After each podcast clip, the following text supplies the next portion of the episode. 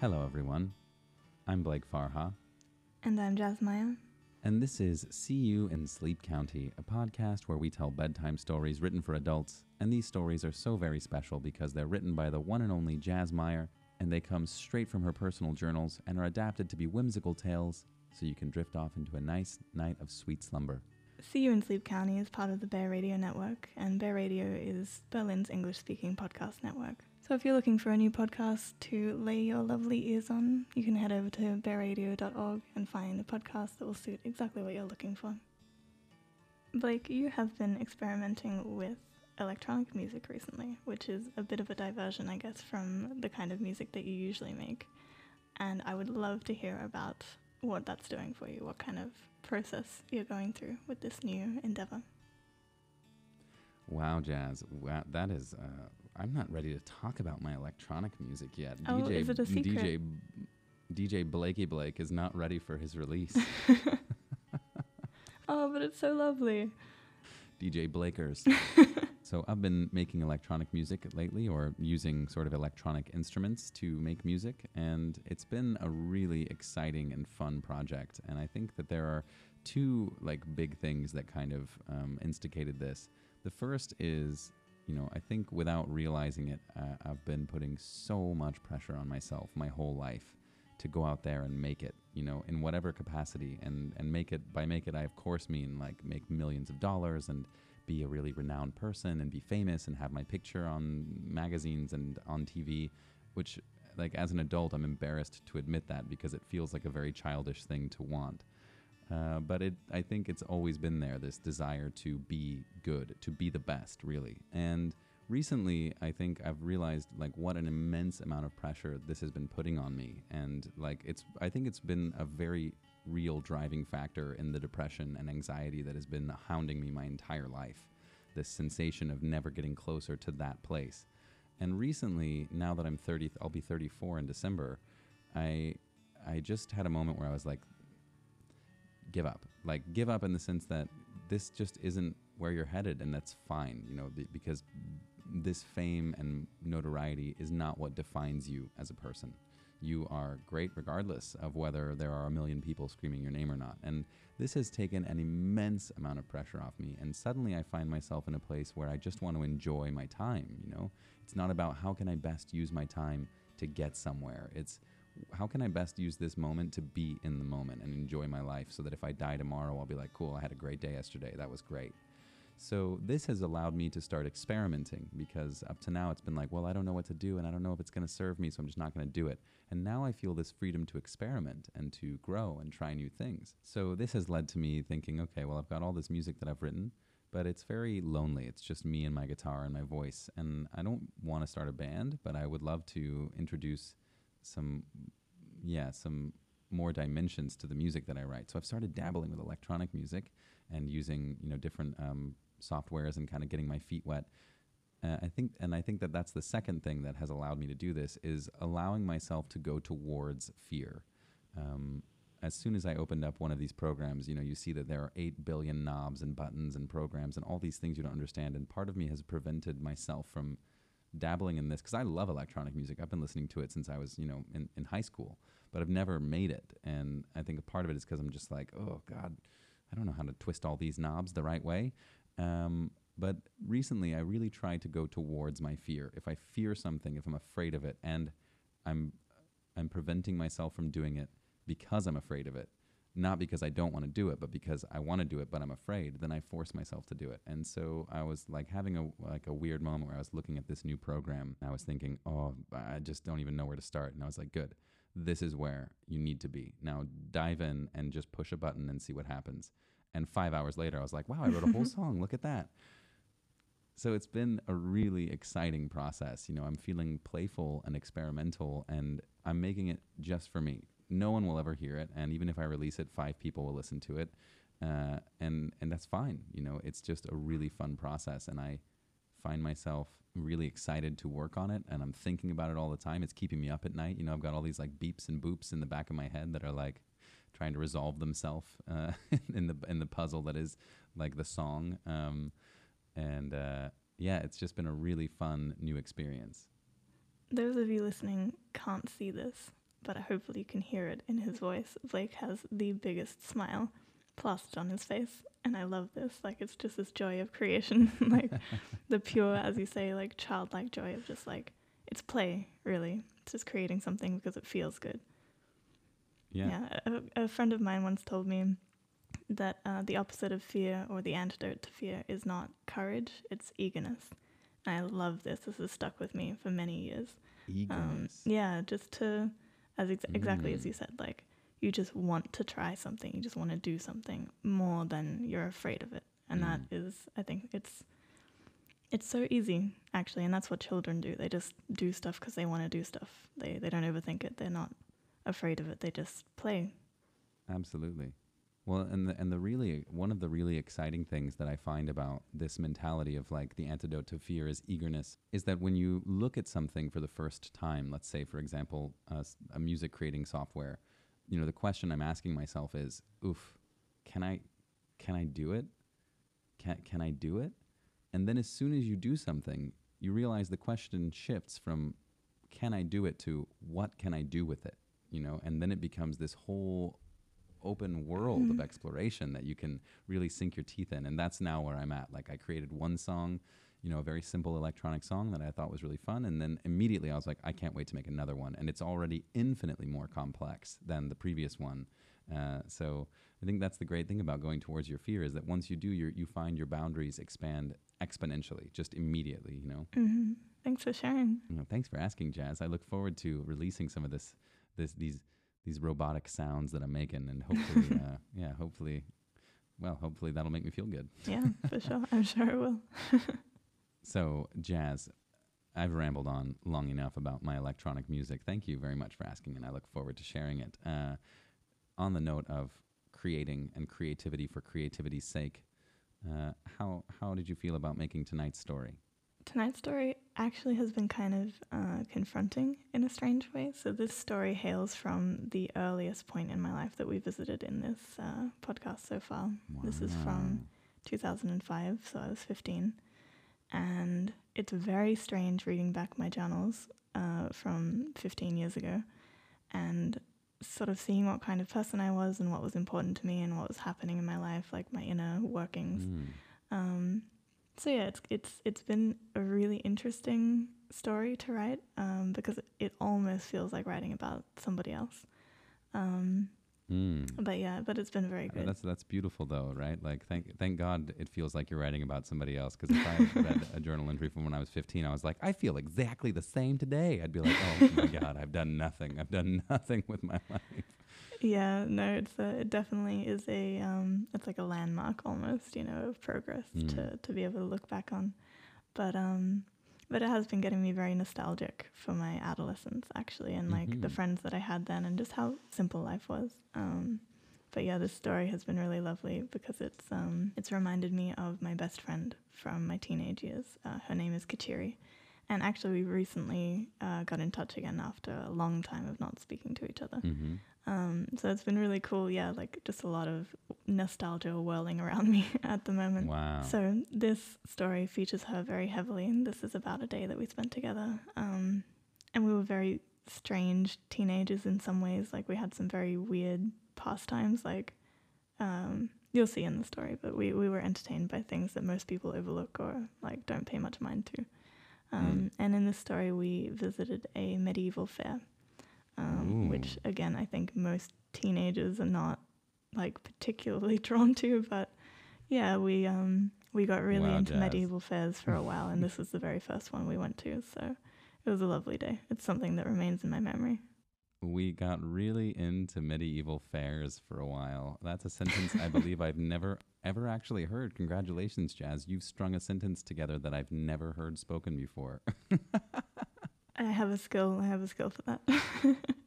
You and I went to a medieval fair once, actually, and it was a, a latent um, a latent enjoyment from my from my teenage years. Actually, it got me got me really nostalgic. I so remember that. I'm happy that we got to share that yeah, together. Yeah, the Christmas market we went to, and we had sparklers. We did have sparklers. So with that, Blake, I will hand it over to you to read tonight's story, entitled Round the Maypole. Round the Maypole. Beautiful. Mm-hmm. Yes, it was a, a glorious time. And to those of you listening, thank you for being here and supporting us with your attention. If you'd like to support us in another way, you can go to patreon.com slash see you in Sleep County and help us pour as much time and energy and love into this little podcast as we would like to. And if you'd like to support us in yet another way, you can tell your friends about See You in Sleep County. We would absolutely love you to go and be our prophets and tell the world that you enjoy this little podcast, and then maybe they'll get to enjoy this little podcast as well. And we will thank you from the bottom of our hearts. So with that, I'm Jazz Meyer. Sweet dreams, sleep well, and I'll see you in Sleep County. Thanks very much, Jazz.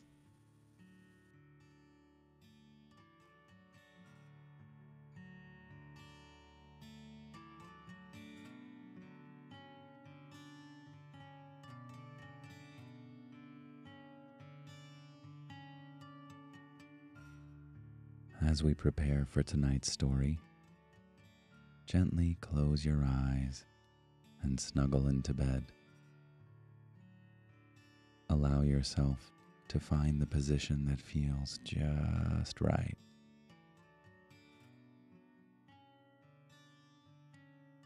And when you've found that perfect spot, nestled among the covers, take a nice, slow, deep breath, letting the worries of the day drift away as you exhale. Imagine the air falling into your belly and chest as you breathe in effortlessly. And as you breathe out, imagine the breath falling out of you again. Take a moment to feel the bed beneath you, gently supporting your body. Release any tension you might be feeling, starting with the muscles in your face. One by one, allow them to go slack. Let the muscles in your arms, shoulders, and chest relax. Move your attention to your belly, your lower back, and let them sink into the mattress. Release any tightness in your thighs, your knees, your calves, and your feet. And enjoy for a moment the feeling of total relaxation, your body totally at ease.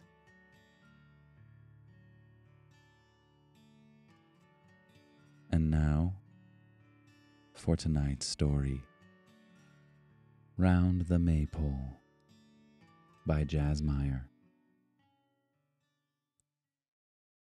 My penchant for the absurd started long before adolescence, but it was truly in my teenage years that the absurdist in me flourished, finding great joy in the strange and wonderful things that were overlooked by most.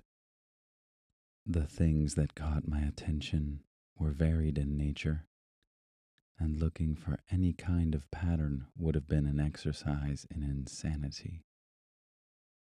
It was simply the whimsy of innocence on the verge of self-awareness, drifting from one impulse to another without any particular rhyme or reason. Looking back, I almost marvel at my teenage self, marvel at my tendency to get swept up in the strangest things with a fervor bordering on obsession and an apparent lack of self-consciousness. It helped to have an accomplice, a partner in absurdist crime, and Kachiri was the perfect girl for the job. She had a maniac's mind, always swimming with ideas, even more obsessed than I was with obscurity and wonder. I saw her then as a genius of whimsy, a savant of the ridiculous. With her sharp features and dark, glowing eyes, she gave the impression of a mischievous pixie, always looking for trouble under the guise of youthful innocence. I was the better behaved of the two of us, but couldn't resist the pull of a good adventure or a playful amusement, and we whiled away most of our days with the bizarre activities we thought up together. On this particular day, we had a destination in mind, but even our journey there was imbued with the unusual. As the rhythmic click-clack of the train sped us toward Brisbane, we huddled together on the seat and pored over the thesaurus we had packed for entertainment. Only people of a certain disposition could appreciate the comedic value of the thesaurus, and we were of that disposition. Our fingers and eyes greedily flicked through the pages, hovered hesitantly over certain entries, searching for as yet unseen jokes and nonsense. When we finally alighted upon the word fool, we knew we had found what we were looking for. Page after page was filled with what seemed like a never-ending list of synonyms, a veritable masterpiece of insults. We read them aloud to each other, our giggles rolling and rollicking around and through us, as other passengers threw us sideways glances that couldn't possibly have penetrated our bubble.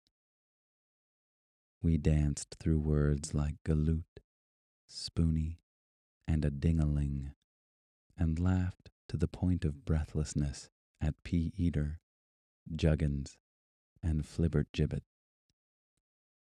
It was the purest kind of laughter, fueled by the simple carelessness of adolescence, and I relished that moment, laughing at nonsense with my best friend. Our giggles almost drowned out the voice that greeted us then. Through our laughter, we managed to look up and find a boy our age peering down at us with an amused, half-cocked smile. We'd spied him and his friends as we were boarding the train, and had made friendly, if slightly awkward, conversation. It was a marvelous phenomenon of adolescence that drew those of similar subcultures together, and these fellow teens, with their black clothes, silver accessories, and statement haircuts, had been like a beacon to Kachiri and I.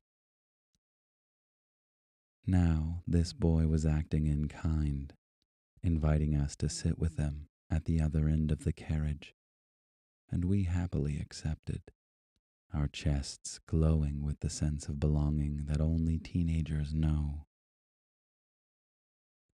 The boy, Jory, led us down the hallway, his broad shoulders loping ahead of us, his hair rippling slightly whenever he moved it out of his dark almond eyes with a flick of his head. The group welcomed us easily, and we spent the rest of the train ride idly chatting, sharing between us a giant cookie that Jory had produced from somewhere. There was laughter and lightness, mingled with that inherent self-consciousness that comes with adolescence. As the train slowed to a stop, Kachiri and I bid farewell to our new friends, and, thesaurus in hand, stepped out into the crisp autumn sunshine.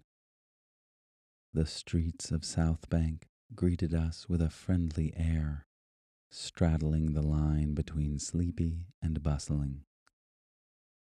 I loved being in this city, an occurrence that happened far too seldom, but that brought me an immense amount of joy and an excited sense of wonder. Escaping the confines of our small, boring suburb was something I always looked forward to. It wasn't long before we reached our destination, and we saw, even from the end of the street, the regalia that spilled from the entrance of Musgrave Park. Ribbons and flags marked the entrance, and a crowd milled there, moving to and fro before a sign that read, Brisbane Medieval Fair. The two of us rushed forward excitedly, invigorated by the sight of the medieval garb that adorned many of the visitors. Long flowing dresses with laced bodices mingled among clandestine robes with drooping hoods. This was the latest in our strange collection of pastimes, and we were excited to see what we would discover here. Stepping past the threshold was like entering another world entirely, and we were immediately enthralled by all that we saw. Stall after stall lined the makeshift streets of the fairground, each touting their wares. We could barely absorb all that we saw, and that was to say nothing of the crowd. We were surrounded by not only casual observers, but also the truly dedicated, people for whom this was no passing whimsy, but a lifestyle. We saw simple peasant garb and gleaming chainmail, leather and hand-spun woolen garments, flags and crests writ with bright colors and intricate motifs. It was a cornucopia of costume. A feast for the eyes. The fair was organized and populated by the various medieval reenactment societies that made this era their way of life, and a multitude of camps had been set up to recreate the simple life lived by the people of that time. Cauldrons boiled over open fires, while women in pastel colors spun wool peacefully alongside.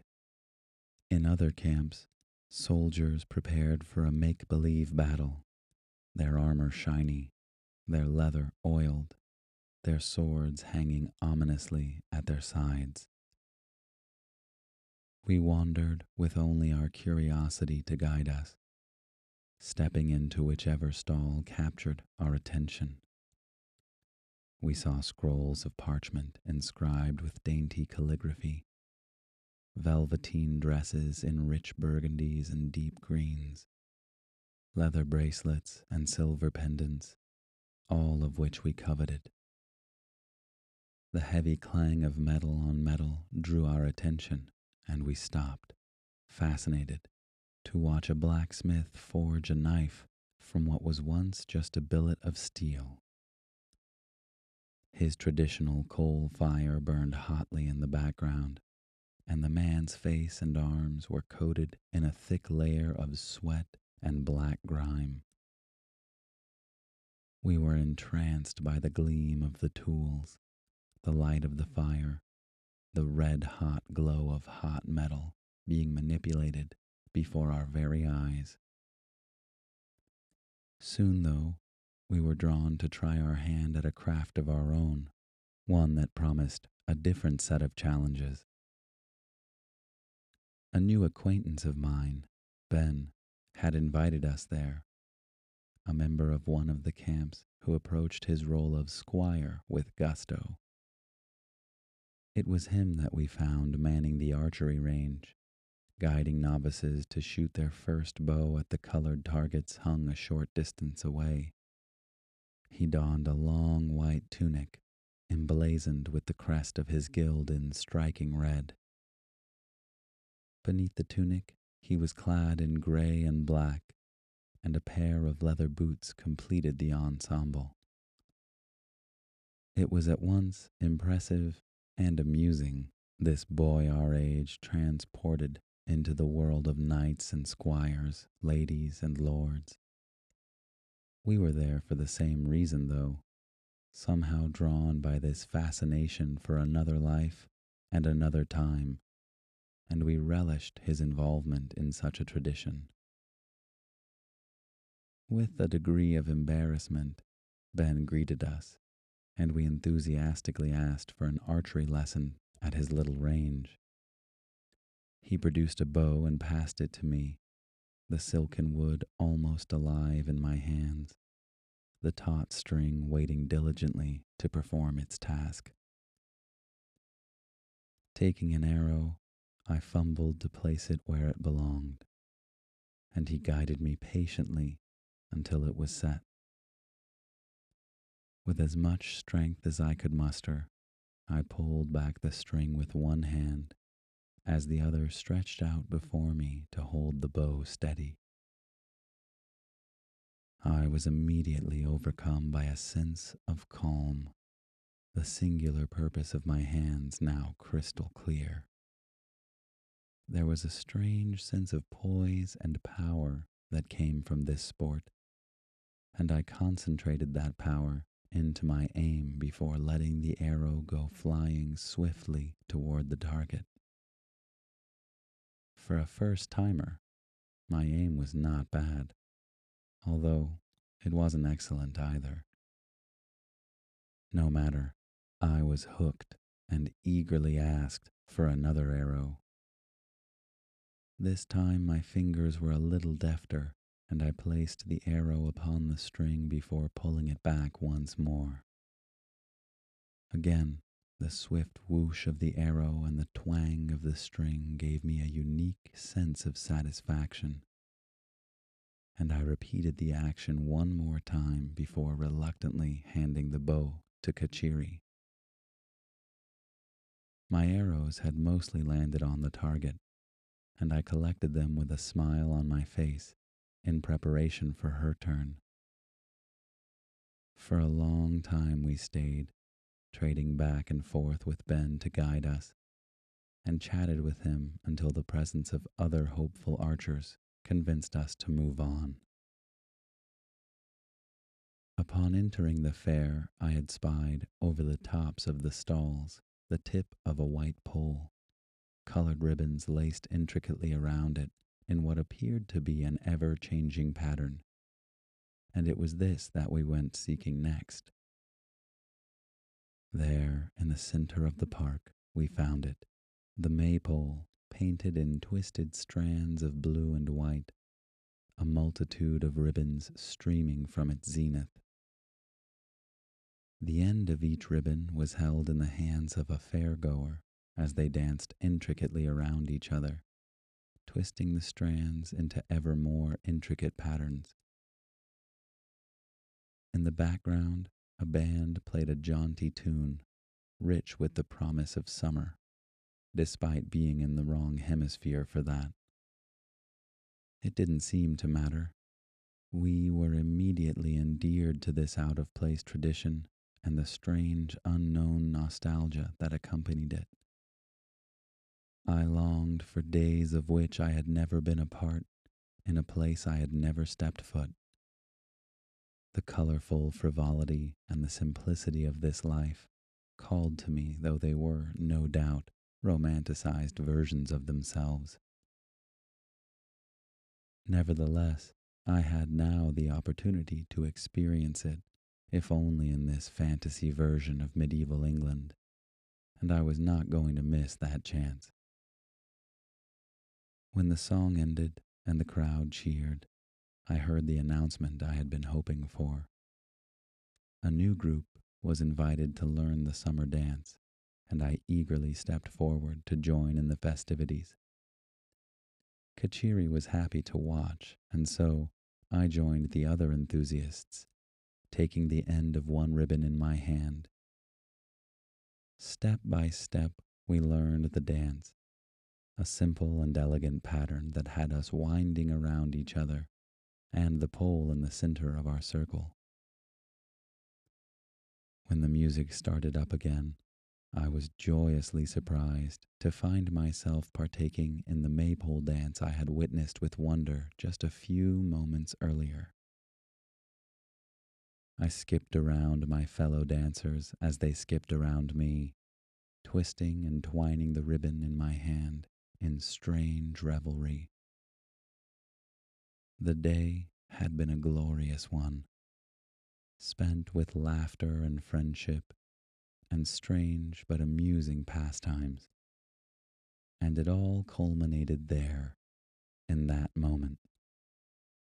I was awash with gratitude and novelty, and I danced on with a smile on my face and in my heart, twirling with ease round the maypole.